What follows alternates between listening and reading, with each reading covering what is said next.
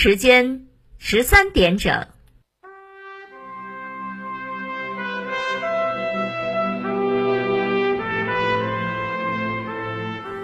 历史与诉说，秦理与真相，欢迎收听广播剧场。《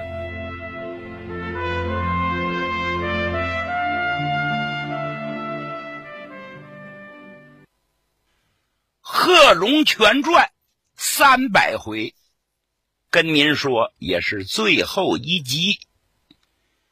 关于贺龙元帅那些丰功伟绩，还有许多许多，咱一再提过。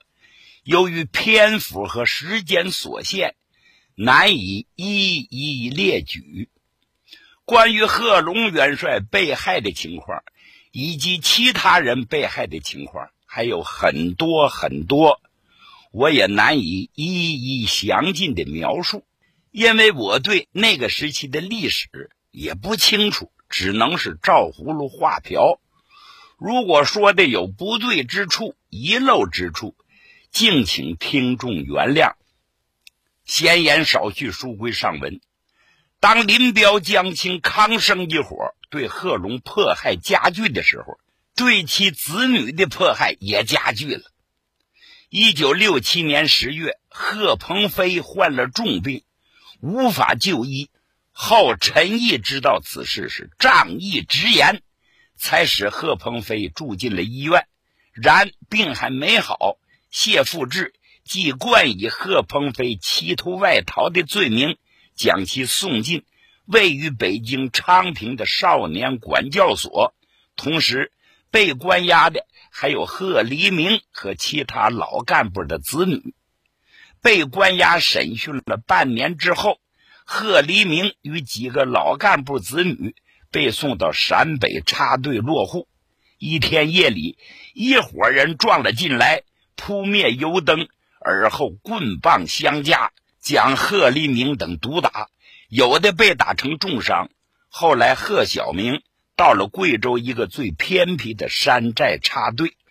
一九六八年六月十三日，贺龙由中央办公厅保护。改为由中央专案组第二办公室作为专案审查对象进行监护，贺龙专案组的手伸进了象鼻子沟，于是对贺龙的迫害加剧了，饮食更差了，每天的菜就是清水煮萝卜、白菜，或是老的都咬不动的豆角，掺沙子的米饭也装不满一饭盒。薛明见贺龙吃不饱。就用自己的筷子蘸点菜汤，把菜节省下来给贺龙吃。有一天睡到半夜的贺龙、薛明听到窗外哨兵小声的唱：“洪湖水哟，浪打浪哟，洪湖岸边哟是家乡哟。”这歌声传到贺龙耳内，他和薛明都激动的坐起来了。在这困难的时刻，他们想不到。还能听到洪湖水这样的歌声，贺龙眼里滚出了泪花。他隔着窗户问：“同志，你是什么地方的人呢？”那个哨兵说：“我是湖北绵阳的。”哦，绵阳的，洪湖归绵阳管呐。贺龙兴奋地向薛明谈起了洪湖，谈起了湘鄂西。谈到最后，贺龙说。人民是创造历史的动力，人民是历史的真正主人。谁为人民做好事人民不会忘记他；谁做坏事人民也不会饶恕他。贺龙不交代所谓实质问题，江青又出了坏点子。他对专案组说：“不能让专政对象闲着，要让他自己写自传，从记事起，一直写到关起来为止。”然后从中找矛盾、找漏洞。于是专案组叫贺龙写自传，开始，贺龙表示坚决不写。他说的很清楚：难道我革命一辈子，党还不了解我的历史？不写不写，写了也没用。后来又说：我的问题很简单，就看毛主席一句话了。只要毛主席说贺龙是我们的同志，那么我的问题就解决了。后来又考虑到，通过系统回顾自己一生的历史。可以很好的揭露那些诬陷他的丑类们的嘴脸。他对薛明说：“林彪说要我负起洪湖肃反扩大化的责任，也罢，现在闲着也没事可干，我把自己的经过谈一谈，你记录，也许对后人有所启示。”于是贺龙谈起了往事，他的思绪一下子回到了几十年前。我出身很苦。家中经常吃不上饭，灾年更苦，有时啃树皮，平时吃河渣饭。小时候盼过年，希望吃糍粑，糍粑平时是吃不到的。年幼时经常看到保长到村子里，不是催粮就是逼债，受苦人苦苦哀求，对他们说多少好话也不行，有时还遭到毒打。这些狗崽子们不管穷人的死活。他们一离开村，穷人就骂娘，但总是希望他们给穷人一碗饭吃。见鬼！他们没有菩萨心肠。我小时候对官府的人就很反感。贺龙说着，薛明记着，一天、两天、三天，就到了三月初。薛明记了厚厚的一沓纸。那个时候。贺龙完全沉浸在往事的回忆中，沉浸在战斗过的岁月里。后来，这份回忆竟成了一份珍贵的史料。贺龙专案组把贺龙写的带有自传体的历史材料上报给康生、黄永胜和乌法县叶群。八月六日，康生在贺龙所写的材料上批示：贺龙写的材料没有交代一点实质性的问题。到底如何要他交代？要在中央碰头会上议一议。中央碰头会上议过后，八月十二日，康生又严厉批评了专案组，不该将贺龙写的材料原样呈送。康生批评说：“不摘要，不提问题，不说你们的看法，即送出传阅，这办法很不妥当，望注意。”当时林彪、江青一伙最害怕的是毛泽东同意周恩来的建议，让贺龙参加即将召开的党的第九次全国代表大会。因为毛泽东对贺龙一直没有明确的态度，所以呢，他们加紧对贺龙罪名的罗织。贺龙针对林彪、江青一伙对他的诬陷。就参加八一南昌起义、湘鄂西肃反、枪毙熊共清以及其他一些历史问题所写的回顾材料，不虚演、不夸大，实事求是地说明了每一件事情的原委。而此时，毛泽东已被林彪、江青一伙所蒙蔽。文革开始不久，即被关在西山一隅的贺龙，哪里会知道这些情况？十二月二十八日，贺龙专案组写报告给康生、黄永胜、吴法宪叶群、李作鹏，称建议将贺龙现存的药品全部收回，由卫戍区选派一个政治可靠的护士或医生专门掌管。黄永胜批示同意，于是专案组挑来选去，经过六次政审，以北京军区后勤部。第八分部所属的天津第二五四医院神经科的男护士王鹤志到贺龙处，调走了警卫医师三团某部队的沈医生。沈医生对贺龙是很关心的，除了药物保障外，还利用出入之便为薛明买些日用必需品。王贺志到了以后，专案组的副组长对他说。关于贺龙的医疗问题，尽量用现有的药物维持他现在的水平即可。于是，王贺志既以检查药品质量为借口，把贺龙从家中带来的药收缴或控制。贺龙、薛明本来住到山上，一天深夜，突然来人勒令他们搬到下面去住。这样，二人不论散步或上厕所，都要经过王医生的住处。薛明因此很生气。贺龙说：“不要跟他犯气，他们就是想整我嘛。”贺龙这位叱咤风云的元帅，到了此时，真可谓时来天地皆同力，运去英雄不自由了。从此，薛明警惕性更高了。一天，王鹤志送来了药，薛明一看胶囊都破了，且上面有明显的手印就对贺龙说：“这药不能吃。”贺龙点点头说。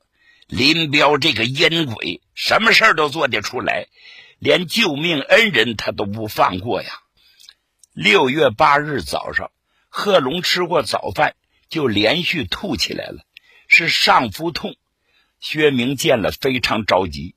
由于贺龙久患糖尿病，薛明呢对糖尿病的知识也有一定的了解，他担心是酸中毒了，便急忙去找那个姓王的医生。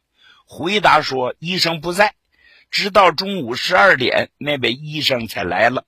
他也不问问怎么个病情，就打了一针止吐的针。”薛明对他说：“该不是酸中毒吧？”这王医生哼了一声，没好气儿，死不了。由于这个医生给输的是葡萄糖，元帅的病情更加重了，而且昏迷了。不一会儿，贺龙又醒过来。他上气儿不接下气儿的对薛明说：“他们要害死我呀！”由于贺元帅病情加重，在不到十天的时间里摔倒过七次，所以所在的人也有点着急了，请示了他们的上级。后来上边决定上三零幺医院去治。这个上边指的就是邱会作。八点二十五分，贺龙被送到了三零幺医院。专案组将他化名为王玉。由于邱会作有指示，三零幺医院就遵循着医疗为专案服务的原则，直到十点二十五分才开始检查病情和治疗。十点五十五分，贺龙的血压下降到七十四十。十一点三十分，主治医生提出请有经验的专家会诊，但医院负责人不允许，并不顾病情，把会诊又往后推迟了两个多小时，即十三点三十分才进行啊。会诊是背靠背的，只让专家们根据汇报情况，结合化验和 X 光片来讨论。一个半小时之后。贺龙去世，这位叱咤大半个世纪的英雄，这位中共的领袖之一，这位伟大的开国元勋，并没有倒在敌人的刀剑丛中，却被奸佞迫害致死，成为千古奇冤呐！这天下午三时许，薛明正木呆呆地坐着，有人敲门，进来的还是那个姓黄的军官。他是北京卫戍区的一个参谋，黄参谋面孔冷冷的对失神的薛明说：“马上到医院去核实一个材料。”薛明望着黄参谋的面孔，突然有一种不祥之兆涌上心头。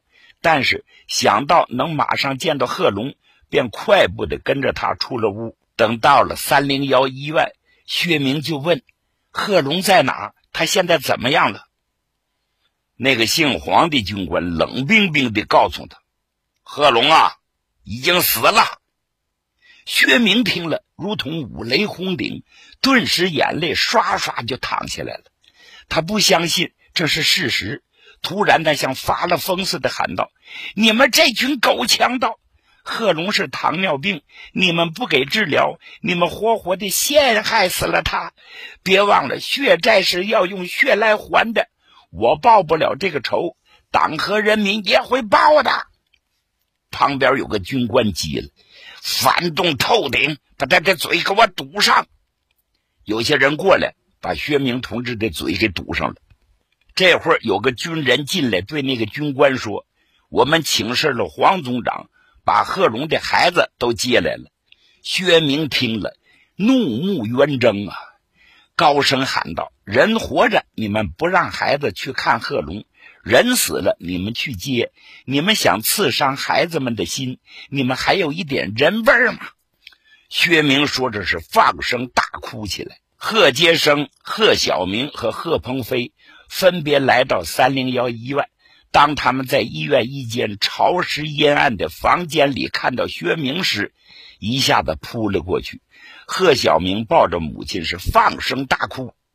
在十四号病室的十七号病房，贺龙的遗体平放在病床上，白布单蒙在元帅的身上。薛明和孩子们都要扑过去。专案组人员凶恶地下了命令：不准靠前，不准哭出声。没有哀乐，没有花圈，没有党旗，没有同志和战友，亲人不能靠前，哭都不准发出声音。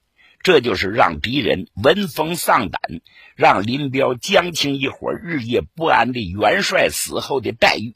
当天，贺龙就被火化了。火化之际。霹雷滚滚，电闪雷鸣，北京下了百年未遇的特大暴雨，老天爷为贺帅鸣不平啊！专案组在贺龙的骨灰盒上写了“王玉”两个字六月十日上午，黄永胜、吴法宪、邱会作召集贺龙专案组人员开会。黄永胜指示说，贺龙的死亡报告要写的详细。要写清某年某月治过病，让人们知道我们做过许多工作。邱会作说要写明白，我们给他派了专门医生，让人家知道我们尽了责任。贺龙元帅死后不久，薛明被关进颐和园的一间房内，门窗都用木条钉着，他们用五百瓦大灯泡日夜烤他，折磨他。到了十一月下旬。又把他送到贵州花溪农学院，这里是贵阳机场附近的一个小山沟，是空军的一所武器干校。他们给他穿上了黄上衣、蓝裤子，并给他化名叫王树芬。由于他不说话，人们也不知道他是谁，都管他叫神秘的老太婆。薛明哪里知道，把他弄到这里的是叶群的主意。原来在贺龙死后。叶群给吴法宪打电话：“胖子，贺龙死了，还有薛明呢。他对我们的情况很了解，应当把他送得远远的。一不让他死，二不让他逃，三不让他胡说八道。这样，薛明就被吴法宪一个指令送到了贵州。薛明在空军武器干校仍然有人监视，出名为王树芬，不久又改名刘春兰。”接着，他被送到了累庄空军机场附近的武器干校劳动。在这里，薛明喂猪、裸茶、喷农药，劳动使他忘记了一切。谁也没想到的是，九幺三事件发生了，林彪一伙进行反革命政变未遂，驾机外逃，在蒙古的温都尔汗折戟沉沙。九一三事件发生之际。受改造的薛明一点也不知道，但他敏锐地感到气氛有点不对。原来是附近机场突然紧张起来，看押他的一个姓卢的军官跟他说要打仗了，要薛明打好背包，在室内练习行军，想大小便还得报告。薛明被折腾病了，带着病还得穿萝卜条劳动。哎，就在这个时候。有两个军人进了门，进门就喊薛明同志。薛明一听，好像做梦，“同志”两个字已经三年多没听到了。他怔怔地望着这两个人，又习惯地拿出毛主席的语录，刚要摇晃，那两个人自我介绍说：“薛明同志，告诉你，林彪、叶群叛国投敌，已经摔死了。周总理要我们来接你。”薛明听到这里，泪水刷刷地流了下来。是悲伤，是高兴，还是委屈？千言万语都在这眼泪之中啊！来的这两个人眼圈也红了。他们一个姓齐，一个姓徐，都是八三四幺部队的。当时周恩来判林彪余党杀害薛明，杀人灭口。因为贺龙遇害的事，只有薛明一个人知道。齐徐二人围找薛明，在这干校里费了很大的周折。起初，干校负责人愣说薛明不在这里。最后，这两个人拿出了总理亲自批示的文件。干校负责人一看，傻了眼了，也冒了汗了，才说了实话。一九七一年十月底，薛明回到北京。出站后，空军和八三四幺的车都来接他。一九七二年初的一天，薛明终于同孩子们团聚了。林彪一伙虽然折戟沉沙，但您别忘了，还有江青一伙呢。他们对薛明的迫害还一步一步的进行。一九七三年二月二十九，毛泽东在中南海游泳池对张春桥说：“我看贺龙没有问题，策反的人都被他杀了。我听了一面之词啊，贺龙要平反。”毛泽东的指示，张春桥没有到政治局传达，更谈不上为贺龙平反。就在这年的年底，全国八大司令员对调之际。毛泽东在党委扩大会议上说：“我看贺龙是搞错了，我要负责。”毛泽东又说：“当时我对他讲，你呢不同，你是一个方面军的旗帜，要保护你，总理也保护你，都是林彪搞的。我听了林彪一面之词，所以我犯了错误。”毛泽东只是说：“要翻案呢，不然少了贺龙不好啊。”到了一九七四年九月四日，贺龙仍未平反，毛泽东有点发急了。他催问有关人员：“贺龙恢复名誉搞好了没有？不要核对材料了。”毛泽东对刚刚恢复工作的邓小平说：“要给贺龙平反。”可是这时候，贺龙的骨灰找不到了，没有骨灰，如何举行安葬仪式？薛明找了三零幺医院，找服务处，找八宝山火葬场，简直是费尽周折。最后总算找到了，这是一个很差的盒子，上面贴着“王玉”两个字排到三十四号。薛明买了块红绸子布，请许光达的儿媳妇缝了个骨灰袋贺鹏飞又花了一百多块钱买了个骨灰盒，把贺龙的骨灰重新安放好。当时四人帮还掌握着权力呢。四人帮的中组部部长和总参的领导通知薛明时，讲了骨灰安放仪式：一不准开追悼会，二不准致悼词，三不准送花圈，四不准奏哀乐，不准登报，不通知外地亲友。这六不准。贺龙的女儿贺杰生给周总理和毛主席写了信。反映了六不准的问题。毛主席和周总理了解了此情况后，马上指示要开追悼会，要送花圈，要奏哀乐，要登报，要通知亲友参加。一九七五年六月九日下午四点，在贺龙元帅逝世六周年之际，贺龙骨灰安放仪式在八宝山革命公墓举行。周恩来总理抱病参加了贺龙骨灰安放仪式。这一天，因为邓小平同志有外事活动没能参加。仪式开始后，在哀乐声中，周恩来总理在贺龙遗体向前鞠了八个躬。而后，他用颤抖的手念了悼词，心情沉重地说：“贺龙同志是一个好同志，在毛主席党中央的领导下。”几十年来，为党为人民革命事业曾做出巨大的贡献。在他的一生中，无论在战争年代或在解放以后，他是忠于党、忠于毛主席革命路线、忠于社会主义事业的。他的逝世是我党我军的重大损失。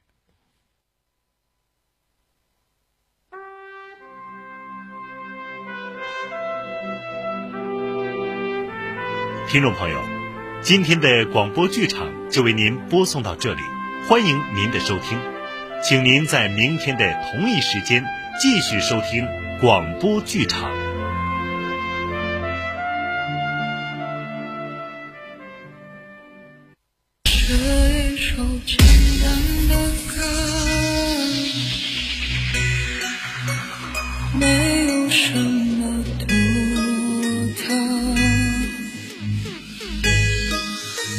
you.